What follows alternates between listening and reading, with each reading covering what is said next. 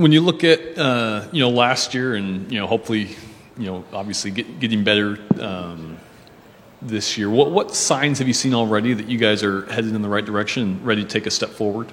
Um, I've seen high energy from everybody in, um, on the team. Uh, Coach Leach has given us great advice on what to do this offseason in order to be even better for next season. And um, just all the guys being on one tune and getting going. What are your expectations uh, on, on, the defense, just you know, for this season?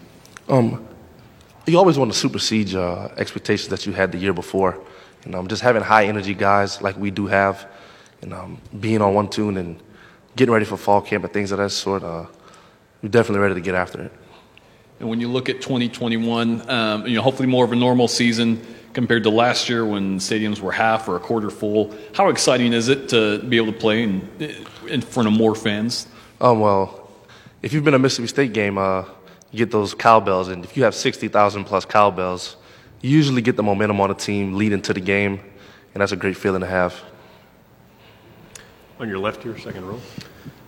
How much? How important was it to have a normal off season and kind of get adjusted to kind of the new program after not having a full off season last year?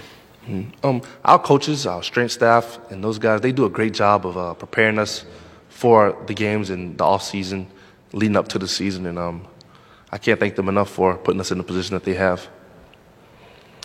On the second row to your right. You guys returned to Texas A&M to play at Kyle Field this season. What do you remember from the atmosphere at Kyle Field two years ago, and, and what's it like playing in front of those fans?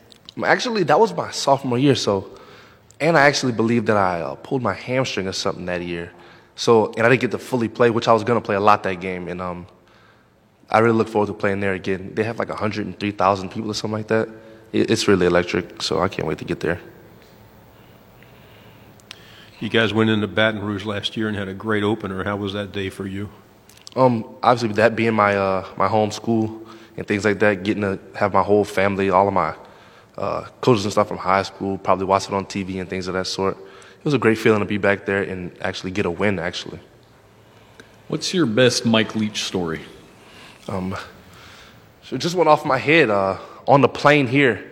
He was giving us a story about a bo- about boxing in general.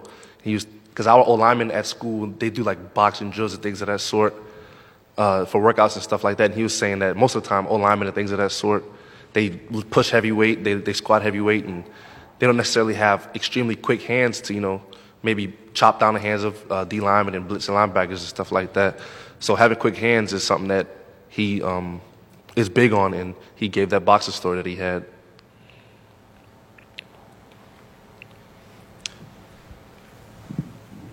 You guys played when you played A and M last year. Isaiah Spiller, the running back, had a good game. What do you remember about trying to take him down, and, and what kind of makes him a unique running back in the SEC? Um, he's great at running between the tackles, you know, breaking tackles and things of that sort. He's a fast guy. Uh, I watched film on film on him leading up to this game that we had against him, and uh, we knew we'd have a task in our hands. He was able to get make a few plays, but uh, he's he's a good player. What do you guys need to do to have the week to week consistency that you seek? Um, I think having your whole team on one accord and listening to the small details that your coaches and strength coaches have to offer for you, uh, that'll be a big part in uh, being consistent throughout the season. Just how tough is it being in the SEC West? You know, when week in week out, every opponent, you know, high competition. And do you um, embrace maybe being overlooked a little bit coming into a season? I mean, is that easier, harder for you? I know when I came to Mississippi State, obviously you see guys all around the league, the NFL and stuff like that, who come from Mississippi State. And when I chose to come to Mississippi State, I knew I would have to have that chip on my shoulder, and I already had that chip on my shoulder from being somewhat under recruited and things of that sort. So, I mean, yeah, that's definitely what I look forward to being at Mississippi State. What are the selling points when you're trying to bring in recruits there?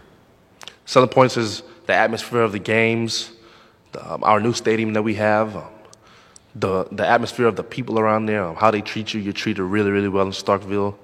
Our coaches, the strength staff, uh, the students on campus, everybody's on one tune and willing to give you whatever you need to be successful in life. Back here in the front row. You, you know, you've already talked a little bit about the defense, but going against your offense in practice, what have you seen from them, and you know, what what do you expect this offense to, you know, how dynamic do you expect them to be this year? Um, as we know, this is an extremely explosive offense once they get into the uh, tune of things. And I think us being a great defense and them being a great offense is going to definitely sh- uh, iron sharp as iron. So I think that'll be a pretty good thing to have going on this fall and competing and getting better. To your left over here again. So, Dogs won the College World Series. How much does that motivate you guys after seeing the Starkville community rally around that team and then bringing home a, a trophy to Starkville? Um, that's super, super exciting. Uh, everybody in Starkville comes out for everything. So to see the huge parade that we had and things of that sort is really, really nice. And, you know, everybody's going to take a, a little bit of piece of that national championship by it being in, Miss, uh, in Starkville. So uh, that was a big, big moment for our school in the history of our programs. We have any other questions for Aaron? Thank you very much. Good job. Good luck Appreciate this you. year. Thank y'all.